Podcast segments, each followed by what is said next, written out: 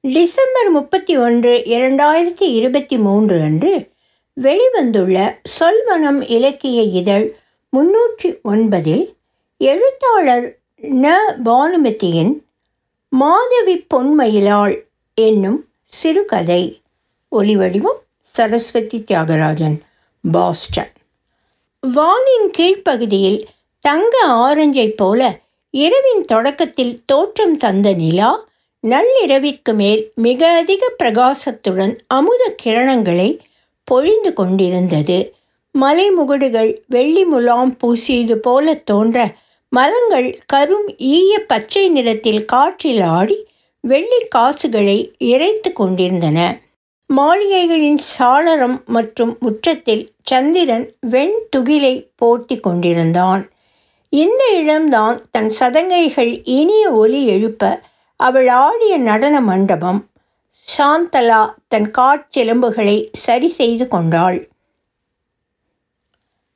தாக்கிடத்தக்கத்தோம் ததுங்கிடத்தோம் தக்கத்தோம் தகுந்தரி கிடத்தக்க தத்தீம் தக்கத்தீம் ஜொனு தகத்தீம் தகஜொனு தகத்தீம் கிடத்தீம் தித்தில்லானா. மனது ஜதிகளை பாடிக்கொண்டே வர அவள் உடல் சுழன்றாடியது. தேவி இந்த அபிநயத்திலேயே சற்று நில்லுங்கள். இடை ஒசிய வலது கை மேலே வளைந்து காற்றில் துழாவ வலது கால் பின்புறமாக சற்று வளைய இடது கால் முன்னோக்கி எழுந்து வலது கெண்டை காலை பற்றும் இந்த நிலையில் உங்கள் சிலைக்கான அமைப்பை மனதில் பதித்து கொள்கிறேன். சாந்தலா திடுக்கிட்டாள். கேட்ட குரல் மலிதம சிற்பியின் குரல். பன்னிரெண்டாம் நூற்றாண்டைச் சேர்ந்த தான் வேலூரின் இந்த நடன மண்டபத்தில் நாட்டியமாடும் இந்த நள்ளிரவு பௌர்ணமி வேளையில் மலிதமை எங்கிருந்து வந்தார்? ஏன் கண்களில் படாமல் குரல் மட்டும் கேட்கிறது? தலைமை சிற்பியாரே நேரில் வாருங்கள். என்னையும் என் பள்ளி மாணவிகளையும் மாதிரியாக கொண்டு நீங்கள் வடித்துள்ள மதனிகா சிற்பங்கள் வேலூரிலும் கொளபீடுவிலும் இன்னமும் அலங்கரிக்கின்றன. இந்த பூமி என்னை அழைத்து கொண்டே இருக்கிறது. என் ஆவி இங்குதான் குடிகொண்டிருக்கிறது. மகாவீரரின் அருளால் இந்த இளஞ்சிவப்பு மு முழு நிலவு நாளில் நான் என் உடல் கொண்டு ஆடுவேன். ஆம் தேவி என் குரலும் ஒளியின் ஓசையும் மட்டுமே உங்களுக்கு கேட்கும். என் உடலோ அதன் இயக்கங்களோ தெரியாது. என் உயிர் பிரிகையில் நான் ஒரு வரம் கேட்டேன்.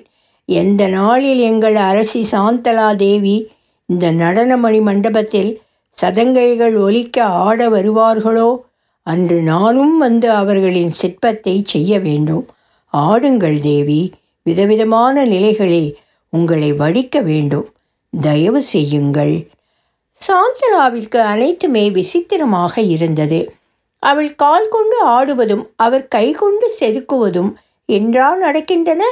எத்தனை நூற்றாண்டுகள் சென்ற பின்பு இப்படி ஒரு சந்தர்ப்பம்? இறந்து போன நானும் மறைந்துவிட்ட அவரும் எப்படி இங்கே வேலூரில் இருக்கிறோம்? இறந்தவர்கள் உலகிலும் இதை போன்ற மதிமயக்கங்கள் ஏற்படுமா? அவள் சிந்தனையை உதறினாள். ஒரு ஆவர்த்தம் ஜதி சொல்லி பின்னழகை காட்டி அசையாமல் அவள் நிற்க உளி அந்த மென்மையான கற்களில் அவள் நின்ற நிலையை வடித்து கொண்டிருந்தது. பின்னர் தர்ஷன் தேஜய்நாத் என்ற ஸ்தாவன் பதம் எடுத்து அபிநயிக்க அதில் சித்தம் சித்தாலயம் என்ற நிலையில் அவள் ஆடாமல் அசையாமல் நின்றாள். அந்த நிலையில் உடலின் கீழ்ப்பகுதி ஒரு நேர்கோட்டில் நிற்க இடை ஒசிந்து மார்புகள் விம்மி கரங்களில் தாமரை தண்டு கொண்டு வருடும் வீணை அமர்ந்திருக்க காது குழைகள் நிலைத்து நிற்க நெற்றி விரிய எழுத்து கட்டிய சிகையே மகுடமாக அவளே ஒரு சாத்தியகி போல நின்றாள். அடுத்த பதத்தில் சிவதாண்டவம் மானாக மழுவாக மங்கையாக வியாக்கரபாதராக பதஞ்சலியாக நாகமாக முயலகனாக கணங்களாக மாறி மாறி நின்றாட கோட்டு வடிவங்கள் கற்களில் எழும்பிக்கொண்டே வரும் இனிய ஒலியும் தொடர்ந்தது. ஆடிக்கொண்டே வந்தவள் எப்போது பிரகாரத்திற்கு வந்து நடனத்தை தொடர்ந்தாள்? என்றே அவளுக்கு தெரியவில்லை. பொழுது புலரும் முன்பே அத்தனை நிலைகளிலும் ஆடும் வேகமும் அதை வடிக்கும் வேகமுமாக கலை அங்கே தெய்வ சக்தியையும் மிஞ்சி நின்றது. தேவி சற்று ஓய்விடுங்கள். இந்த சிற்பம் உங்களுக்கு நினைவிருக்கிறதா? மறக்க முடியுமா மலிதம? என் அருமை கணவர் நம் நாட்டின் அரசர் பித்தி தேவன் விஷ்ணுவர்தனாக மாறிய பிறகு ஆச்சாரியர் ராமானுஜரும் நானும் அரசருக்கு இருபுறமும் அமர்ந்து வாதம் செய்த காட்சி அல்லவா இது? ஆம் தேவி பல்லாளரின் இளவலாக பட்டத்திற்கு வந்த பிட்டி தேவர் சமணத்திலிருந்து வைணவத்திற்கு மாறினாரே. அதில் தவறில்லை சிற்பியாரே. நான் அவரது பட்டத்து ராணியாக இருந்தும் என்னை அவர் வற்புறுத்தவில்லையே. நான் கடைசி வரை சமணத்தைத்தானே பின்தொடர்ந்தேன். ஆம் தேவி அன்று ராமானுஜருடன் நீங்கள் என்ன விவாதம் செய்தீர்கள்? பெரிதாக ஒன்றுமில்லை சிற்பியாரே. அவர் ஒரு தேர்ந்த ஞானி வேதத்தில் முழு நம்பிக்கை கொண்டவர். ஆத்மாவை ஜீவன் பரமன் எனச் சொல்லி ஒவ்வொரு ஜீவ ஆன்மாவிலும் விஷ்ணுவின் அம்சம் ஒவ்வொரு விதமாக இருக்கும் என்றும் அது முழுமையாக பெருமாளின் குணங்களை அழகையில் அதுவே பிரம்மன் என்று ஆகிவிடுகிறது என்ற விசிஷ்டாத்வைதம் அவரது பள்ளி. அதில் உங்களுக்கு என்ன கருத்து வேறுபாடு? அம்மா ஐயனே நான் அரசு ஊழியர் மாரசிங்கையாவின் மகள். நான் வளர்ந்தது சமண மதத்தவளாக. அதன் ஐந்து பெரும் கொள்கைகளான அஹிம்சை சத்தியம் திருடாமை பிறர் சொத்தை அபகரிக்காமை பிரம்மச்சரியம் இவைகளே என் ஆபரணங்கள். நான் கலைக்கெனவே வாழ நினைத்தேன். கலைகளில் மதபேதம் இல்லை இதோ இந்த கப்பே சென்னிங்கராயர் கோயில் நான் கட்டியது என்று உங்களுக்கு தெரியும். இந்த கோயிலில் முதன்மை மூர்த்தி மகாவிஷ்ணுதான். நான் ராமானுஜரை தரிசித்த பின்னர்தான் இதை கட்டினேன். ஆனால் என்னால் அவரது கொள்கையான விசிஷ்டாத்வைதத்தை ஏற்க முடியவில்லை.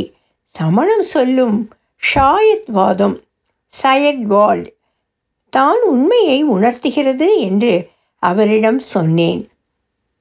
ஒன்றை அறுதி எனச் சொல்ல முடியாது. அதன் காரணங்கள் சூழலால் அனுமானிக்கப்படுகிறதே அன்றி இதுதான் என்று ஒற்றை குறிப்பிட்டு சொல்ல முடியாது என்பதில் தீர்மானமாக இருந்தேன். ஆனால் தேவி அரசர் உண்மை அவர் என்னை முதலில் சந்தித்ததே இந்த மகா நடன மண்டபத்தில்தான். அவரோ அரசர் நானோ அரசு ஊழியரின் மகள். தன்னை மணந்து கொள்ள அரசர் கேட்கையில் நான் மறுக்க முடியாது. மறுப்பதற்கான காரணமும் இல்லை. நான் இரண்டு வரம் கேட்டேன். ஒன்று என் நடனம் நிற்கக்கூடாது. இரண்டு என் உயிரினும் மேலான என் தோழியையும் அவர் மணமுடிக்க வேண்டும்.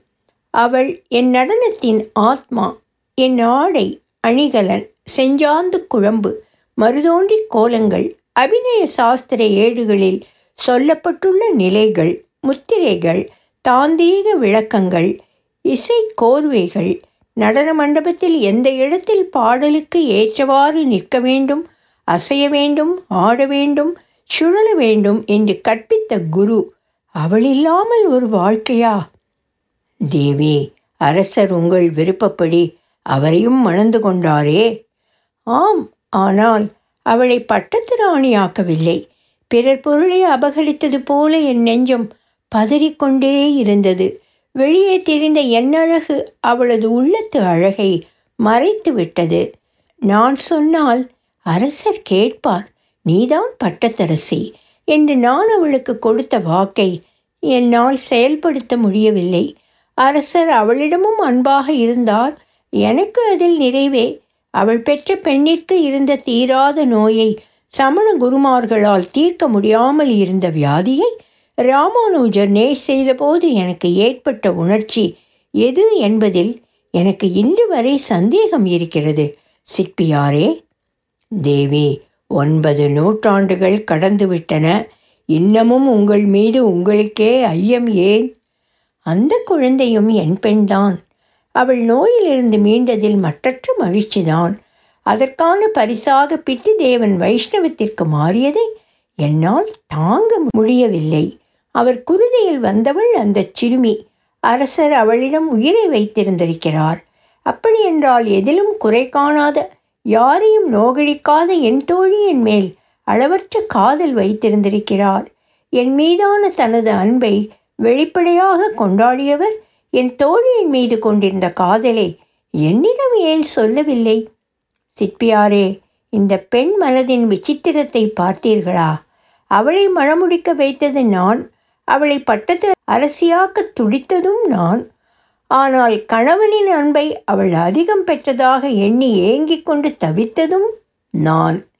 தேவி இந்த ஒப்பீட்டை நீங்கள் தவித்திருக்கலாம். இதை மறந்து விடுங்கள். ராமானுஜர் உங்கள் கேள்விகளுக்கு பதில் சொல்லவில்லையா? நான் வேதத்தை மறுப்பவள் சமணர்கள் அப்படித்தான். பலியை சொல்லும் வேதம் எங்களுக்கு ஏற்புடையதில்லை. ஆனால் அவர் சொன்னார் இயற்கை சுழற்சியில் இதுவும் ஒன்றே. ஓனாய் ஆட்டை கொள்வதும் வேங்கை மானை கொள்வதும் அந்தந்த உயிரினத்தின் வாழ்வும் வாதையும் வேதம் அனைத்து தருணங்களிலும் பலி கொள்வதில்லை. பலிக்கு சமமான பொருளை அது பரிந்துரைக்கிறது. சமணத்தில் நீங்கள் உடலை பலவாறாக வருத்துகிறீர்கள் நோகச் செய்கிறீர்கள் சகிப்புத்தன்மையை அதன் மூலம் வளர்த்து கொள்கிறீர்கள் என்பது உண்மைதான். அனைவரும் சமமென்று சொல்லும் நீங்களே பெண்களுக்கு முக்தி இல்லை எனவும் சொல்கிறீர்கள் நம்புகிறீர்கள். கண்களுக்கு புலனாகும் பொருளை வைத்து அறுதி உண்மை என எதுவுமில்லை ஒரு கால் இவ்வாறு இருக்கலாம் எனச் சொல்லும் சமண தத்துவத்தை என்னால் ஏற்க முடியவில்லை அம்மா என்றார் ஆச்சாரியர். மனமகிழ்ந்த அரசரும் மந்திரிகளும் அரசு ஊழியர்களும் பொதுமக்களும் வைணவத்திற்கு மாறினர். ஆனால் அரசு இதில் எவரையுமே வற்புறுத்தவில்லை. நானே ஒரு உதாரணம். நான் சமணத்தில் தொடர்ந்தேன். ஸ்ரவணபேலகோளாவில் பக்தர்களுக்கும் வணிகர்களுக்கும் வழிப்போக்கர்களுக்கும் துறவிகளுக்கும் நான் அமைத்து கொடுத்த வசதிகள் இன்றளவும் பேசப்படுகின்றன. எனக்கு சமண நம்பிக்கையின் ஒளி விளக்கு என்ற பட்டமும் கொடுத்தார்கள். நான் நடனம் ஆடிக்கொண்டே இருந்தேன். மாநில அரசாங்கம் என் பெயரில் நாட்டிய ராணி விருதினை பல்லாண்டுகளாக வழங்கி வருகிறது.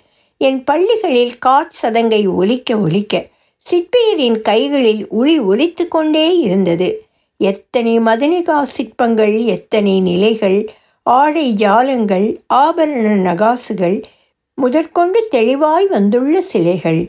ஐயா காலத்தில் எங்களின் இளமையை தக்க வைத்துள்ள உங்கள் கலைத்திறனிற்கு நாங்கள் என்ன கைமாறு செய்ய முடியும்? அரசே நீங்கள் இல்லையேல் இந்த சிலைகள் இல்லை. சினம் கொள்ளவில்லை என்றால் நான் ஒன்று கேட்கலாமா? சிற்பியாரே இன்னமும் என்ன தயக்கம்? உங்கள் கேள்விதான் என்ன?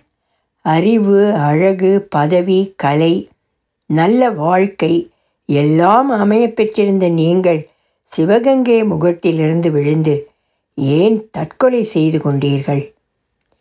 சாந்தலா சிரித்தாள். நல்லது சிற்பியாரே நான் தற்கொலை செய்து கொள்ளவில்லை. நோன்பிருந்து உயிர் துறந்தேன். சமணம் அனுமதிக்கும் ஒன்றுதான் அது. சரி தேவி அப்படி உயிரை விட என்ன அவசியம் வந்தது? மலிதம மூர்க்கத்தனமான மத நம்பிக்கைக்கும் என் ஒரே மகன் குமாரவல்லாரின் உயிருக்கும் இடையே நான் ஈடுபட்டேன் போர்க்களத்தில் படுகாயம் அடைந்து அவன் உயிர் ஊசலாடி கொண்டிருந்தது. நான் வைணவ ஆச்சாரியரை அணுகியிருக்கலாம் அவன் ஒருவேளை பிழைத்திருக்கவும் கூடும். நான் சமணத்தை விட்டு விலக விரும்பவில்லை. அவன் ஆத்மாவை பற்றியே நினைத்து கொண்டிருந்தேன். என் கரங்களில் அந்த சிட்டுக்குருவியின் உயிர் பிரிந்தது. என் தோழியின் மகள் நோயிலிருந்து விடுபட்ட போது அரசர் வைணவத்தை தழுவிய போது என்னுள் எழுந்த காழ்ப்பிற்கான விலையை என்னையென்று யார் தருவார்? நான் நோன்பிருந்து உயிர் விடுவது ஒன்றே வழியல்லவா? அம்மா நீங்கள் அறத்தின் உருவம். இப்போது எந்த கசடுகளும் இல்லை. பொழுது புலர்ந்துவிடும். நம் நேரம் பூமியில் முடிவடையும் முன் எனக்காக ஒரு நடனம். தீம் தித்தழாங்கு ததிங்கினத்தோம் தகஜனு ததிதிமி தகித ஜனுத்த தகிட தத்தோம் டுக்கு டுக்கு டும் டும். காலையில் வளாகத்தை சுத்தம் செய்ய வந்த நபர்கள் அங்கே சிதறி கிடந்த சலங்கை பரல்களையும் புது மதனிகா சிலைகளையும் படர்ந்து கிடந்த மென் பாறை தூசிகளையும் கண்டு வியந்து நின்றனர். ஒலி வடிவம் சரஸ்வதி தியாகராஜன் பாஸ்டன்.